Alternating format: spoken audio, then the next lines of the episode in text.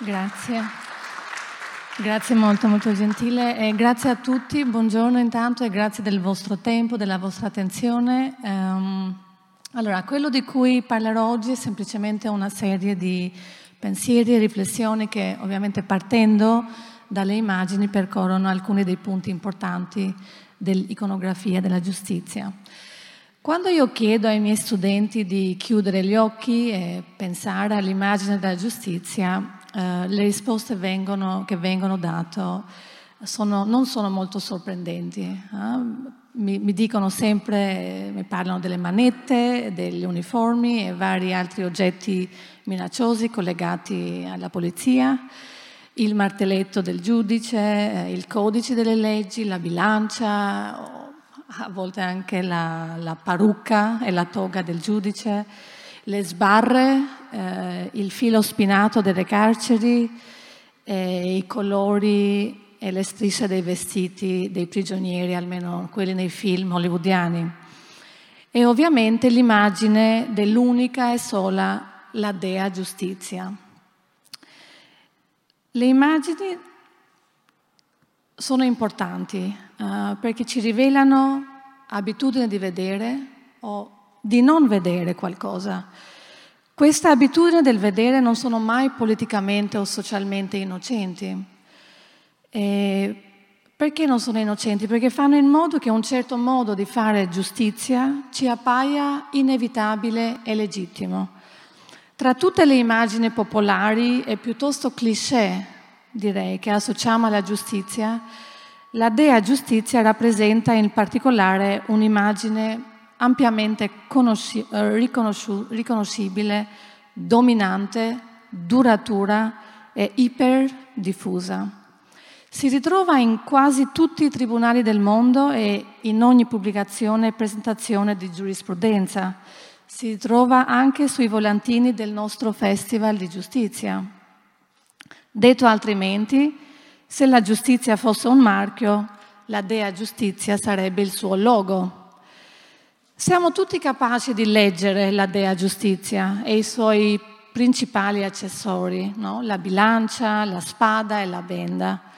Essa riflette l'iconografia privilegiata e ufficiale dell'autorità legislativa e del potere sovrano dello Stato moderno, compreso il suo monopolio della violenza, Studiosi delle iconografie di giustizia come Judith Resnick e Dennis Curtis, entrambi professori nell'Università di Yale, scrivono che nell'iconografia medievale e rinascimentale la giustizia non era l'unica virtù, ma aveva diverse sorelle come la prudenza, la temperanza e che ognuna di queste aveva le sue caratteristiche.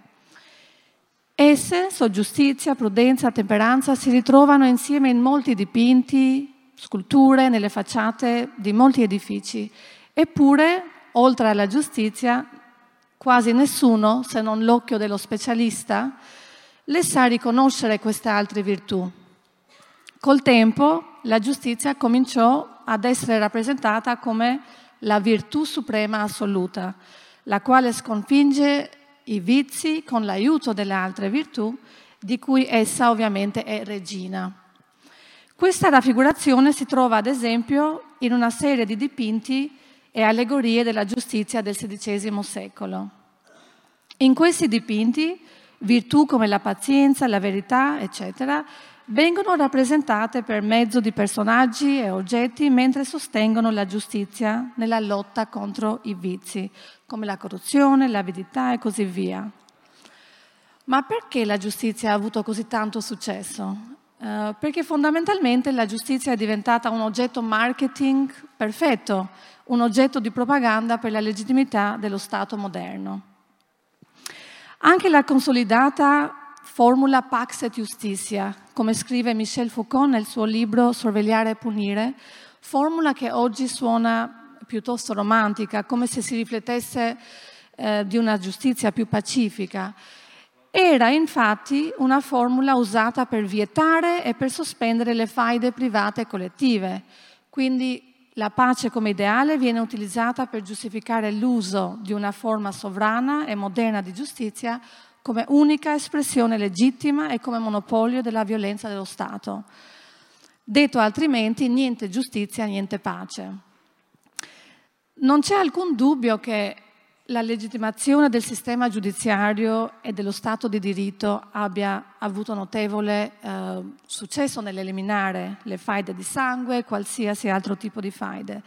Nonostante ciò, questo progresso è stato anche accompagnato dall'errore illuminista di disfarsi delle istituzioni di riconciliazione, sulle cui funzioni i tribunali moderni hanno poi preso il sopravvento. Una strada migliore sarebbe stata quella di mantenere attive le antiche istituzioni di, di riconciliazione, parallelamente ai tribunali.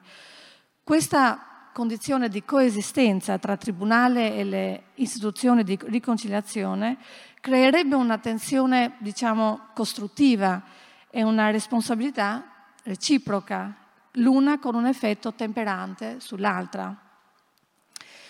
L'emarginazione delle forme di giustizia gestite dalle comunità, come violente e barbare, ha purtroppo emarginato anche le possibili risoluzioni alternative dei conflitti.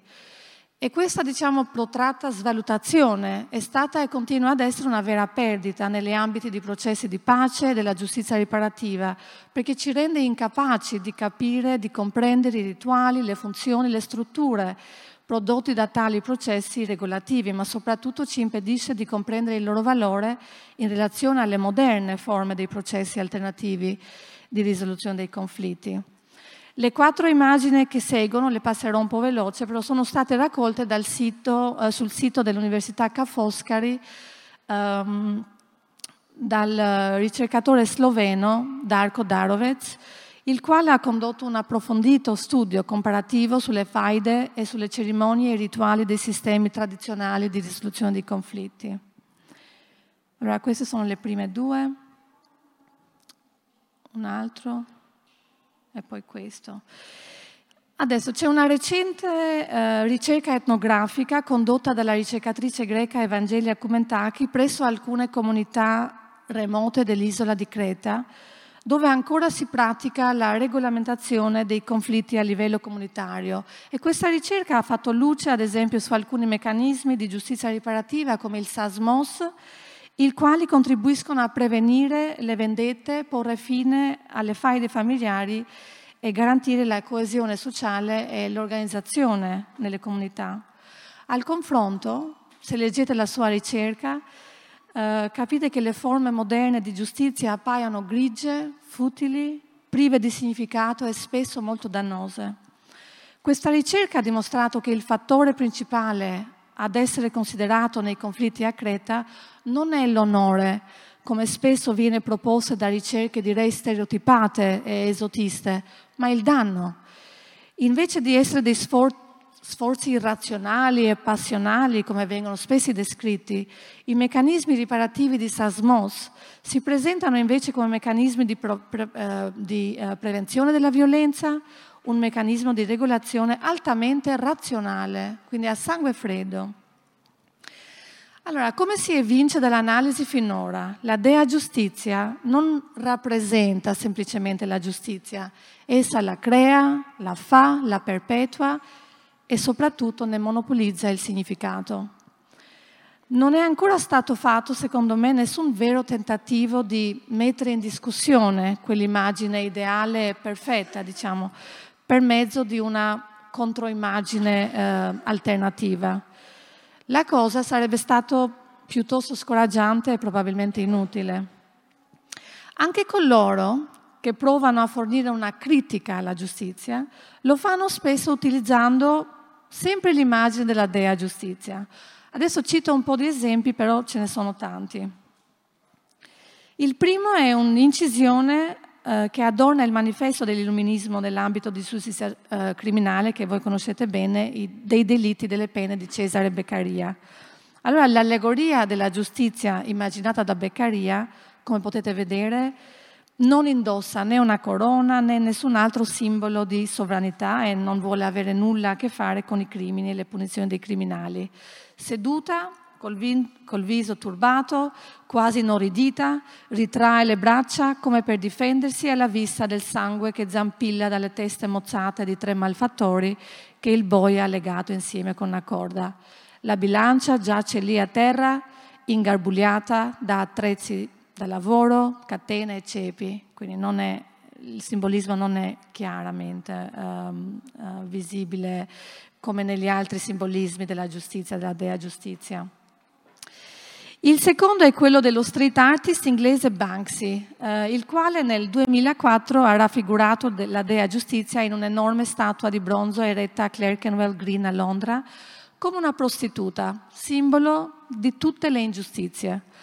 La statua si intitolava Trust No One, non fidarti di nessuno. Nel messaggio di Banksy si leggeva questo è un monumento nuovo di zecca per Londra. È dedicato a teppisti, bulli, bugiardi, ladri, corrotti, arroganti e stupidi. Fondamentalmente è dedicato all'intero sistema giudiziario britannico.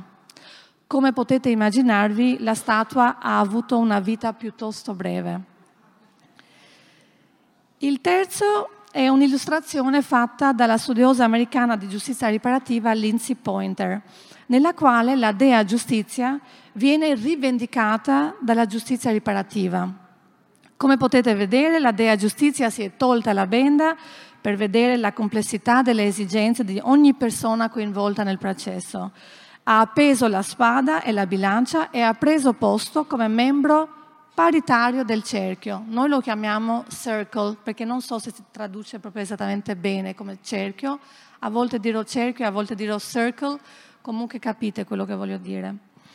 Appoggiandosi in avanti, ascoltando attentamente le storie delle persone presenti e di ciò di cui ogni persona ha bisogno per rimediare ai danni subiti e per sistemare le cose.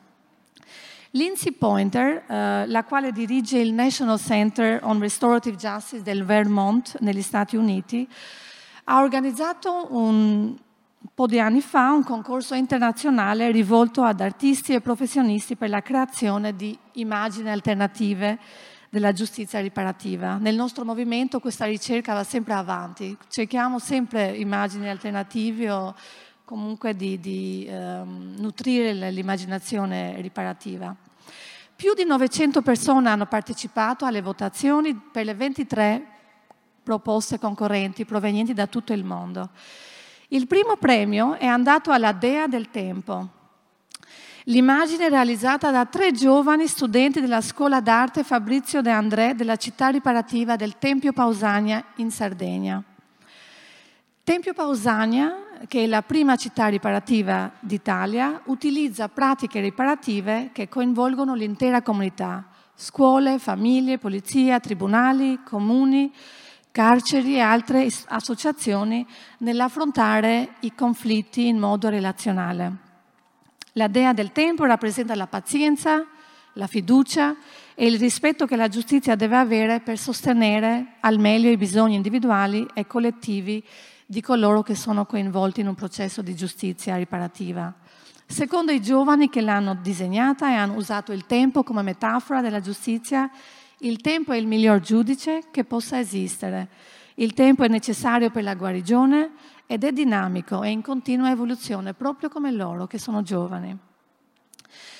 L'unica vera immagine alternativa alla dea giustizia che si ritrova all'interno di un tribunale e che viene usata proprio come logo della giustizia è Justice under the tree, giustizia sotto un albero. Questo è il logo della Corte Costituzionale del Sudafrica. È stato realizzato nel 1995 dall'artista Caroline Parton. Invece di usare tritti e astratti ideali di giustizia, la Corte decise che il logo e l'intero progetto della costruzione della Corte Costituzionale dovevano riflettere la storia del popolo indigeno del Sudafrica che era stato oppresso ed emarginato dai tribunali dell'apartheid.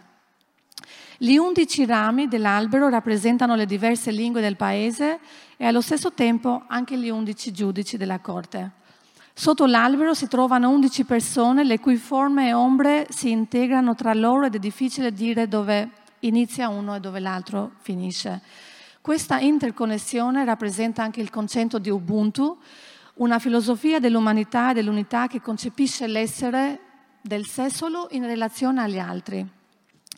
Il logo significa essenzialmente tre cose, che il tribunale è il luogo per la protezione dei diritti delle persone del nuovo Sudafrica, quindi è un, è un, è un, la giustizia viene rappresentata come una cosa che protegge, che il tribunale si trova in Africa, per loro era molto importante eh, dare questo simbolo, simbolo, simbolo de, dell'Africa, e che il tribunale è radicato nella storia difficile di quel paese.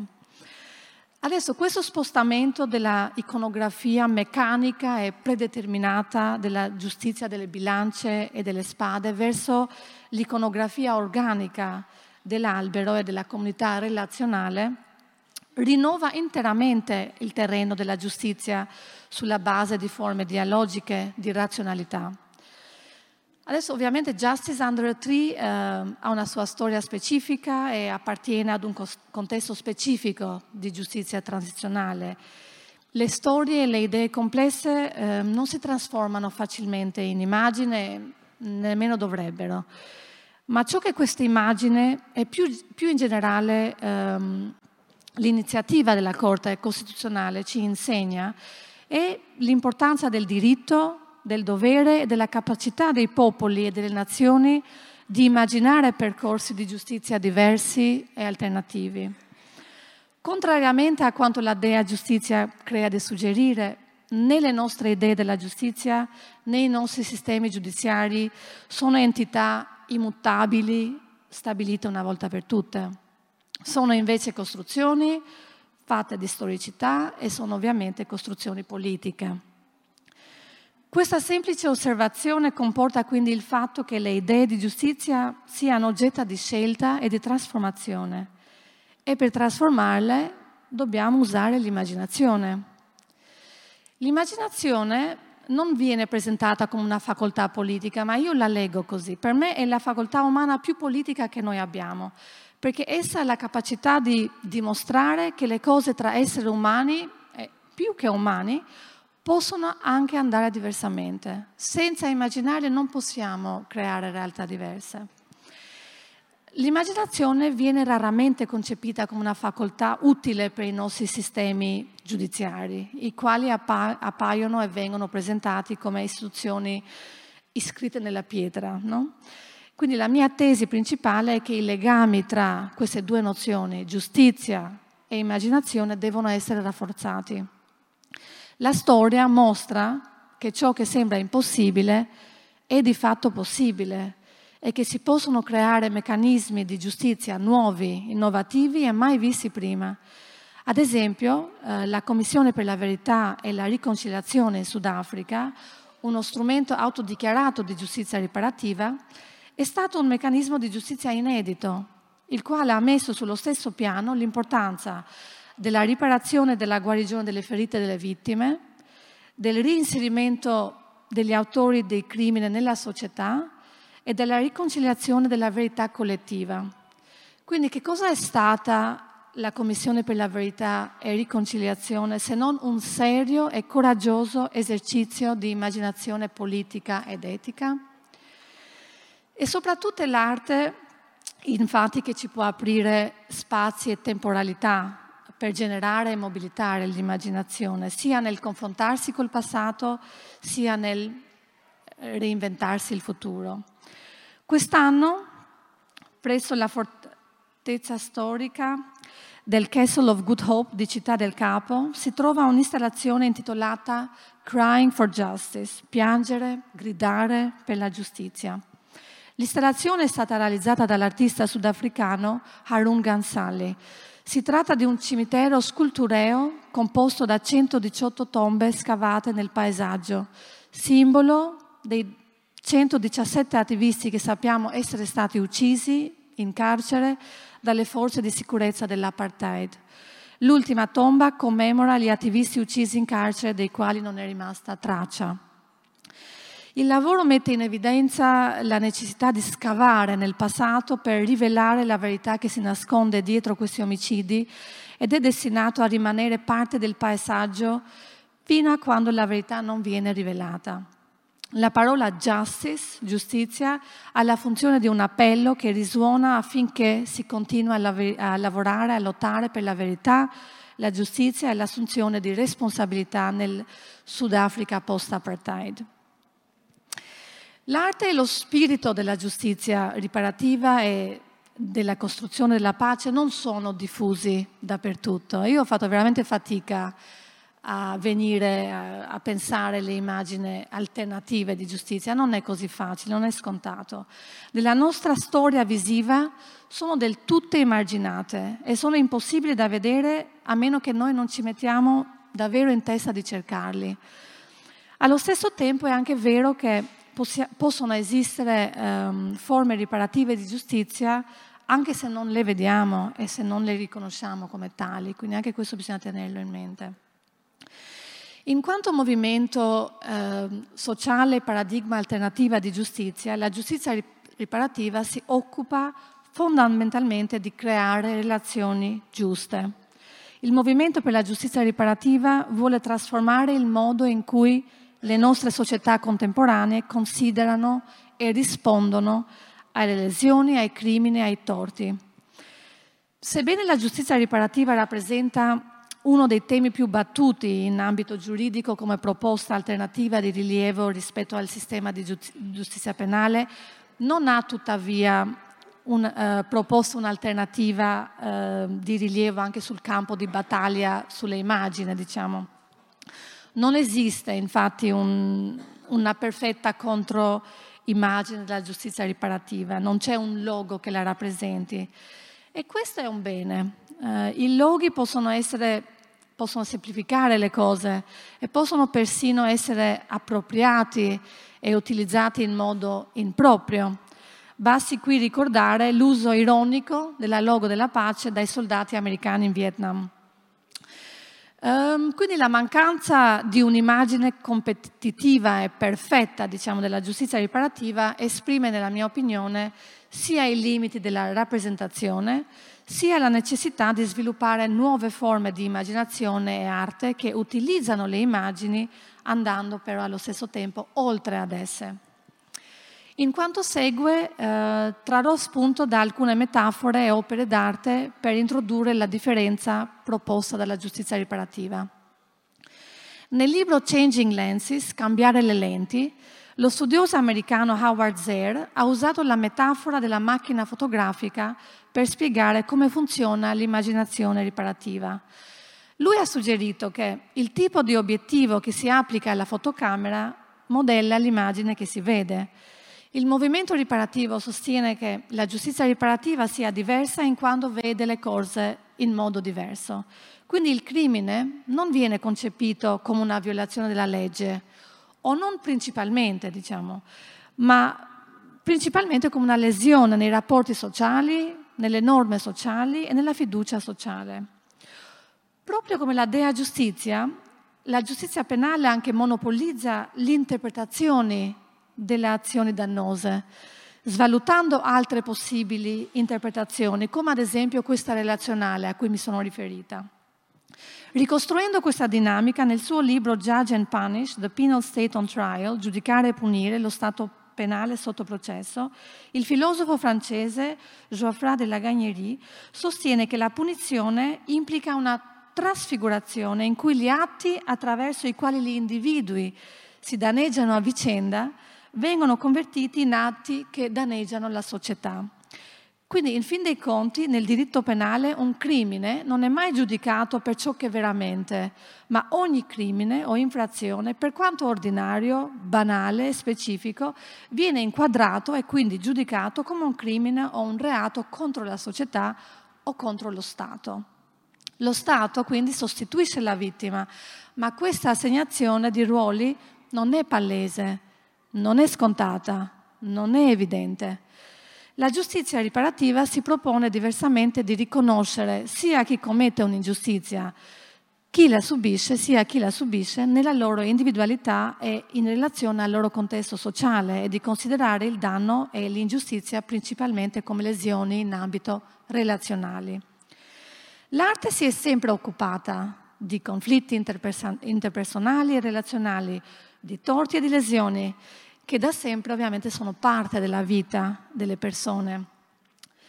Um, nella Genesi, ad esempio, si trova a fatica un ciclo che non affronti eh, il tema della violenza no, fondante tra fratelli. Sulla, fac- sulla, facciata del Duomo di Modena sono contenta perché l'ho vista adesso proprio di persona. Si trova un esempio magistrale di storia della Genesi realizzato, realizzato dallo scultore Willy Gelmo, in cui il terzo pannello, eh, che vedete qui, è dedicato alla storia di Caino e Abele, prole, la prole di Adamo ed Eva. La prima scena, che è quella più estesa, rappresenta i sacrifici fatti eh, a Dio da Abele e Caino.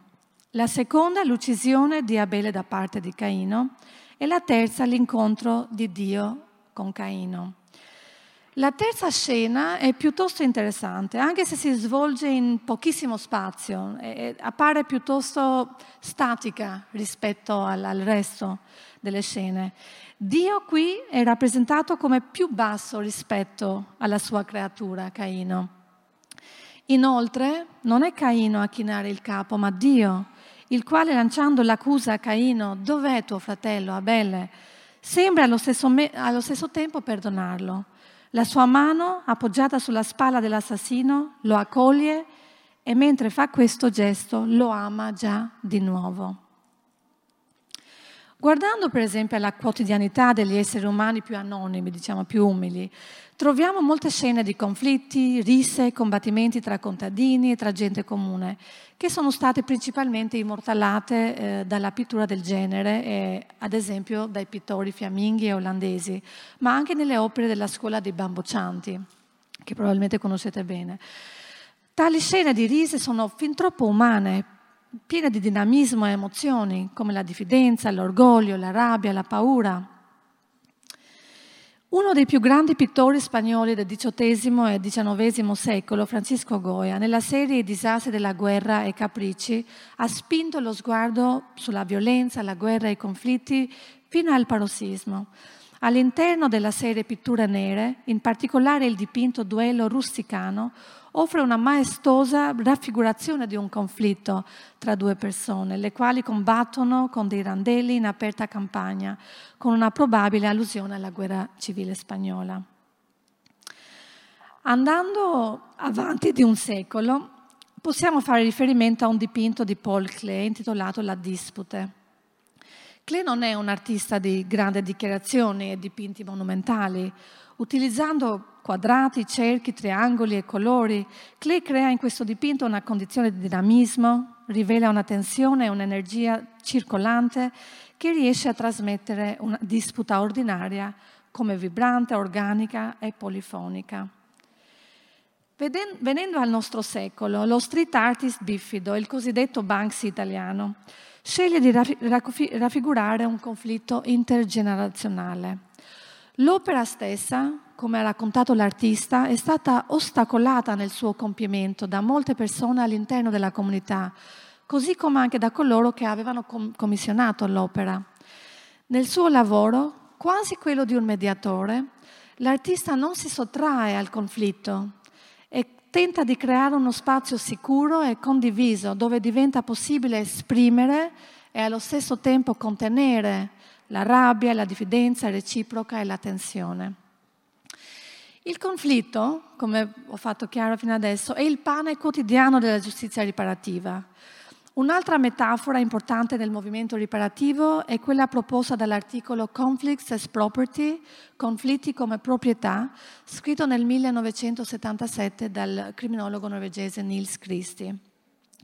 Considerando il crimine come un tipo di conflitto e il conflitto come proprietà, Christie sostiene che in quanto proprietà i crimini come conflitti sono stati rubati e appropriati dallo Stato e dai professionisti del sistema giudiziario penale.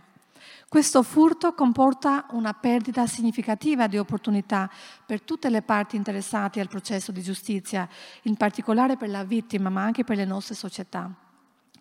Questa concezione della proprietà prevede la partecipazione attiva nel processo giudiziario di tutti coloro che sono coinvolti o subiscono un atto lesivo o ingiusto. La partecipazione mira a contrastare gli effetti alienanti ed escludenti del sistema giudiziario, il quale decide al posto delle persone sulla base di un processo di delega. Però è importante sottolineare che questa idea non implica il passaggio verso sistemi di giustizia privata, è molto importante sottolineare questo, ma verso una concezione più democratica, partecipativa e plurale del diritto della giustizia. Gli incontri di giustizia riparativa avvengono, non è un caso, in spazi semplici e sono organizzati in modo orizzontale, come ad esempio attorno a un tavolo. Nel documentario sulla pratica di mediazione vittima-reo, l'artista americana Sharon Daniel afferma che il crimine è un fenomeno sociale. Conflitti, allontanamenti, violazioni creano contemporaneamente distanza e prossimità Due soggetti emergono all'indomani dell'evento. C'è una vittima, c'è un reo e c'è lo spazio in mezzo. Lo spazio nel mezzo viene esemplificato, come vedete, e materializzato dal tavolo, utilizzato come oggetto di confine, possiamo dire oggetto di limite.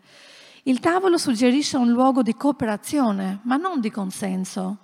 Agisce come mediatore, fornisce un'equidistanza alle parti e allo stesso tempo consente un collegamento tra di esse. Adesso rappresentazioni di tali tavoli di incontro, diciamo, sono tuttavia difficili da trovare nelle arti visive. Um, si ritrovano invece molte rappresentazioni di accordi di pace, eh, dove il tipo di discussione però è completamente diverso, oppure di incontri senza mediazioni, che evocano situazioni di convivialità, invece che la difficoltà dell'incontro e del dialogo. Questo dipinto, per esempio, ritrae la conferenza della Somerset House nel 1604, organizzata per negoziare la fine della guerra anglo-spagnola. Il dipinto, come vedete, esprime un'atmosfera di formalità, rende in, in, modo esplicito certe intenzioni politiche e l'obbligo di raggiungere un accordo, piuttosto che l'esistenza di un dialogo genuino e aperto. In questo dipinto, intitolato Disputa, l'artista sovietico Yuri Pimenov eh, raffigura una coppia di giovani che discutono, ma lo fanno in modo piuttosto amichevole e leggero. I loro gesti, la loro postura suggerisce che sono entrambi interessati all'argomento di discussione, ma che la cosa non crea in loro nessun disagio o emozione dolorosa. Eh, commenti simili, adesso io non li faccio per via del tempo, ma commenti simili si possono fare a proposito di tanti altri dipinti che rappresentano conversazioni conviviali prive di mediazione. Um, far sedere le parti in conflitto allo stesso tavolo e convincerle a incontrarsi su una base di parità e sullo stesso livello di umanità, nonostante le differenze di potere, attività o intenzioni, non è facile. La mirada dell'altro è un'opera teatrale che mette in scena gli incontri che hanno avuto luogo nel carcere di Nanclares de la Oca tra un gruppo di dissidenti dell'ETA e le loro vittime, grazie al supporto del servizio di mediazione dei Paesi Baschi. La scena ha luogo in una stanza in un prigione, una prigione. Tre persone, il mediatore, la vittima e l'autore del crimine, i loro occhi, gli occhi dell'altro, il tavolo come sostegno dei momenti difficili, per proteggerli da un'eccessiva vicinanza tra di loro, per consentire un dialogo. Il documentario The Worst Thing, la cosa peggiore, racconta il viaggio di una donna alla ricerca del significato del dialogo e della guarigione confrontandosi con i membri della fazione dell'Armata Rossa che hanno ucciso il suo fratello. Gli incontri difficili che essa ha attorno a questi tavoli di confine con altre persone difficili mostrano la, disponibilità degli umani a rispondere gli uni agli altri in qualsiasi modo sappiano o possano. Alcuni le, le comunicano che non riescono ad avere rammarico, come vedete eh, nell'immagine qui portata, perché il rammarico non è un concetto politico Alcuni si rifiutano di esprimersi attraverso emozioni e di condividere i propri dolori in pubblico. alcuni invece sono contenti di averne la possibilità. Alcuni si chiedono come sia possibile che qualcosa di così positivo e condivisibile come il processo di rivoluzione che avevano avviato possa trasformarsi in qualcosa di così brutto a causare così tanto dolore in così tante persone. Indipendentemente da quale sia la forma e il contenuto della comunicazione, ciò che avviene attraverso questi incontri è un'espansione di responsabilità, adesso che possiamo interpretare quasi alla lettera, come la capacità delle persone di rispondersi a vicenda. Oltre al tavolo, è soprattutto il cerchio, quello che ho detto prima, il circle, ad esemplificare l'architettura apparentemente semplice, ma in realtà molto complessa degli incontri riparativi. Il cerchio è la forma più tradizionalmente collegata alla giustizia. Ad esempio nell'Europa settentrionale il Ting o cerco di pietre era il luogo in cui si svolgevano i processi di giustizia e altri importanti incontri e cerimonie. In alcune tribù nordamericane il circle di conversazione creano l'occasione per i membri della tribù di contribuire in modo equo a tutte le questioni riguardanti la comunità. L'architettura del cerchio non dà una posizione di rilievo a nessuno e ha il merito di consentire una polifonia di voci molto diverse. Quindi ogni incontro riparativo è sempre aperto e imprevedibile per questa ragione. L'architettura aperta della giustizia riparativa eh, è ovviamente molto diversa dall'architettura del tribunale, eh, la quale comporta l'ideologia eh, forse paradossale eh, di un giudice seduto dietro a un tavolo in qualità sia di terzo neutrale, sia di legislatore dotato del potere assoluto di prendere decisioni e di farle applicare.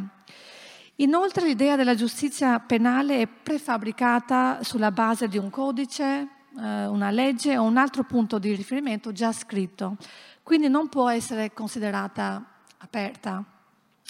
La giustizia riparativa allude invece a un concetto di giustizia aperta, perché è sostanzialmente una giustizia di incontro, dell'incontro. Il libro dell'incontro racconta il percorso di sette anni di incontri tra gli autori e le vittime della violenza politica avvenuta durante i cosiddetti anni di piombi nell'Italia degli anni 70. Gli incontri che hanno avuto luogo tra il 2007 e il 2014 sono stati parte di una ricerca collettiva di un diverso tipo di giustizia e di co-costruzione di una memoria collettiva di fronte a un difficile passato politico. Incontri altrettanto improbabili, difficili e coraggiosi tra le vittime e gli autori di violenza si sono verificati anche in altri paesi, come l'Irlanda del Nord, i Paesi Baschi, Israele e Palestina. Quest'anno, eh, durante la conferenza della, del Forum europeo per la giustizia eh, riparativa, che si è tenuta a Sassari, diversi gruppi di incontro si sono riuniti per la prima volta in pubblico nel corso di un incontro degli incontri. Una delle poche cose in comune tra questi gruppi, eh, e cito la studiosa e la praticante di giustizia importante, eh, riparativa, eh, riparativa, molto importante, Claudia Mazzucato, organizzatrice principale di questo evento, Um, quindi una delle poche in comune che hanno, cito, era il coraggio di aver fatto e di fare ogni volta l'esodo richiesto a coloro che superano le certezze coltivate nell'ostilità e disarmandosi interrompono il ciclo della violenza, vendetta e odio, ponendo un freno anche alla legittimazione della giustizia come restituzione del colpo e punizione per il male perpetrato. Quando noi sostituiamo lo Stato nel ruolo della vittima che, lo Stato si prende con la vittima reale, ci allontaniamo dalla logica della punizione verso quella della riparazione, della restaurazione, della restituzione e della guarigione. La studiosa Anna Messuti, nel suo libro Time as Punishment, Il tempo come punizione, scrive che l'algebra, eh, la formula della sofferenza della giustizia penale è meno più meno uguale a più. Questa formula ci porta a un strano calcolo, dove si finisce per credere che se creiamo un negativo, come una punizione, a partire da qualcosa di negativo, come un crimine, In cambio otterremo qualcosa di positivo.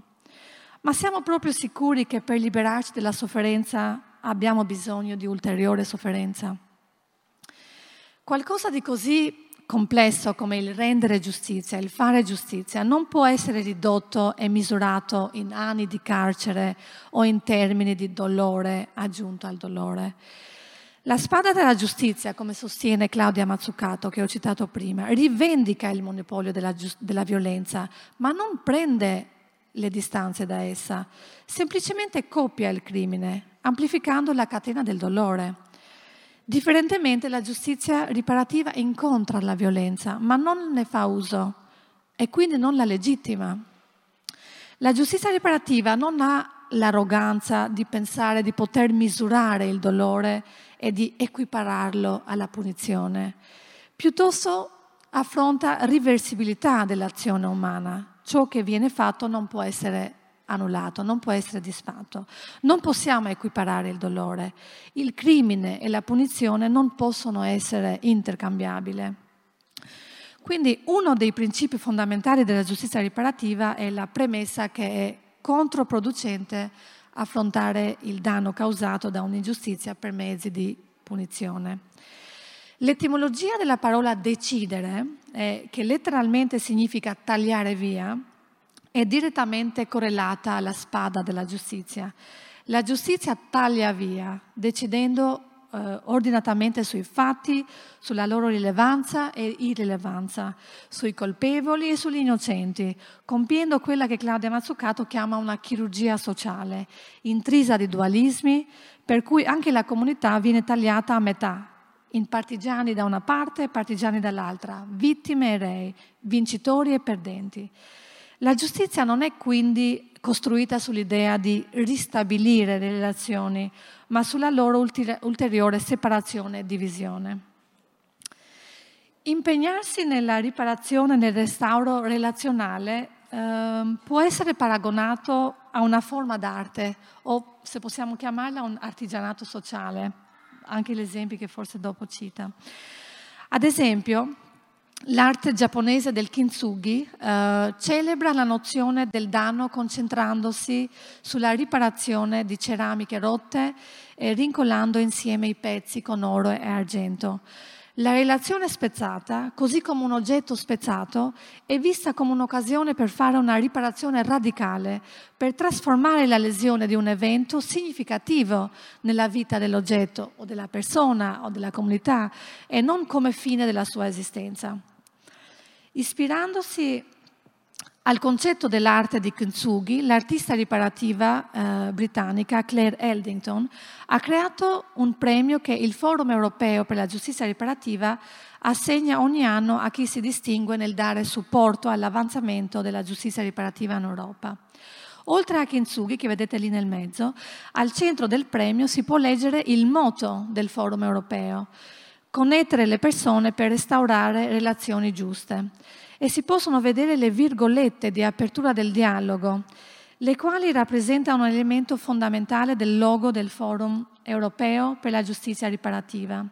Le due virgolette rivolte l'una verso l'altra in modo complementare simboleggiano il eye to eye, il guardarsi negli occhi, che è tipico degli incontri riparativi, invece che an eye for an eye, occhio per occhio. Gli artisti eh, usano spesso l'arte come mezzo di riparazione per lesioni o traumi o sviluppano forme d'arte che mirano a qualche forma di riparazione sociale. Ad esempio, Alberto Burri, importante artista italiano degli anni 50 e dei primi anni 60, ha utilizzato materiali danneggiati intenzionalmente attraverso bruciature, lacerazioni, perforazioni e poi ricuciti e riparati per esprimere e affrontare la storia di traumi personali e collettivi. Un esempio è il Creto di Gibellina, la sua enorme scultura paesaggio costruita all'indomani del devastante terremoto nella piccola città di Gibellina nel, uh, in Sicilia nel 1968.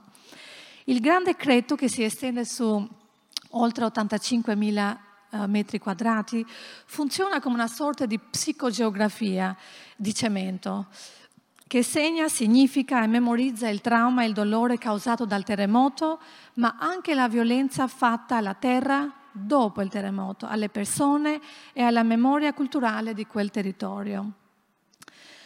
Noi passiamo la maggior parte della nostra esistenza sociale e intima a riparare. E anche se di solito eh, questo non fa notizia, il mondo è molto più dipendente alla riparazione eh, che dalla innovazione. Gli esseri umani eh, sono in altre parole anche homo reparans.